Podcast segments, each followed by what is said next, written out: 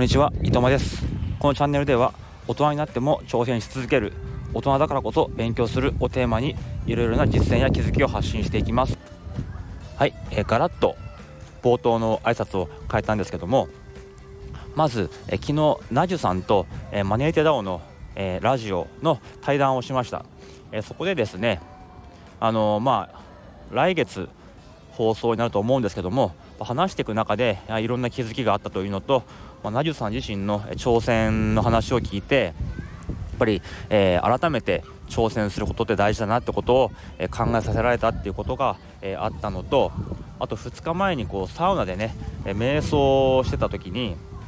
ぱりどんな放送とかをしようかって考えた時あのなんかこうタイトルも挑戦とかに関するタイトルがいいなとかって思ってたんですよ。でもこの今回の大人チャレンジ。まあそうです。まさに、えー、子供チャレンジの、えー、パクリです、えー、うちの子子供チャレンジをやってますのでまあねそれに影響を受けたという感じです。あとまあねタイトルだけじゃなくてですねあのまあ名前ですかね。名前も糸間にしてるんですけども、えかっこ、えひまじろうというふうに、えっと、しました。あのこれはもう完全にノリです。あのすぐに変えるかもしれません。なんかこうナジュさんはですね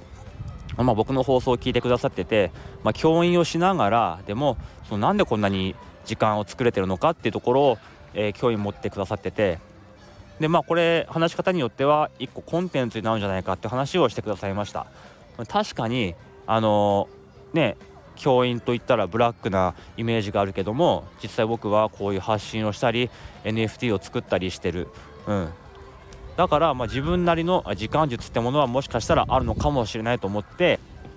まあ、しっかり内容をまとめてで小出しにして発信していけたらなと思っています。でねそのいわゆる時間があるということは、まあ、暇な時間がある、まあ、暇だということですよね。で糸間っていうのは、まあ、偶然なんですけどもあの暇って書いて糸間ってもじゃないですか。あとはまあ子供チャレンジでいう島次郎、うん、それとかけて暇次郎、まあ、いいかななんて思ってなんとなくノリでつけてみました。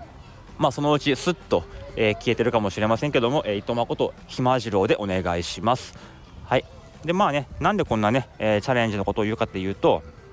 やっぱりねあのー、まあいろんなデータでもありますけども大人って日本人の大人ってなかなか勉強しないっていうらしいじゃないですか。1日5分でしたっけ？うん。あとまあね年取ってくると挑戦もしなくなる。いろいろねあの臆病になって挑戦もしなくなる。でもあの昨日ナジュさんとお話をしててで昨日あのなんだろう突撃である教育委員会にマネーテダオの営業に行ったらしいんですね。その話を聞いてすごい行動力だなと思ったんですよ。まさに挑戦じゃないですか。もうもしかしたら門前払いを食らって傷つくかもしれないでもそういうことを気にせずに突撃していったという話だったのですごくそれになんかこう感激しちゃいましてやっぱり挑戦する大人ってかっこいいなって思ったんですよね。あとまあね自分勉強しないくせに子供には勉強しろ勉強しろという親が、え、いると思うんですけどもそういう口だけの親のことは、えー、子供は聞きませんよねだから、え、大人こそ挑戦する姿を子供に見せて勉強する姿勉強することで得られるまあなんだろうなメリットみたいなものを子供に見せていけたらあの何も言わなくても子供ってまっすぐ育つのかなとか思ったりするしまあ親が思った通りにね子供は成長しませんけどもそれでもあの曲がった道にはいかないのかなとか思ったりしたので、まあ、今回このね大人チャレンジということをタイトルにして頑張っていこうかなと思いました。と実はですねあのこのタイトルであの真剣ゼミっていう名前に本当はしようと思ったんですね。真剣ゼミの真剣はあの真剣あのマジって意味ですね。真剣ゼミって書いて、えー、マジゼミみたいなそんなタイトルがいいなと思ったんですけども念のためこネットで調べてみたらあのもうあったんですね。マジゼミっていうあのなんかネット上の漫画みたいなのがあったんで、まあ、残念ながらあのボツということであのこちら、えー、大人チャレンジということで、えー、これから頑張っていこうと思っています。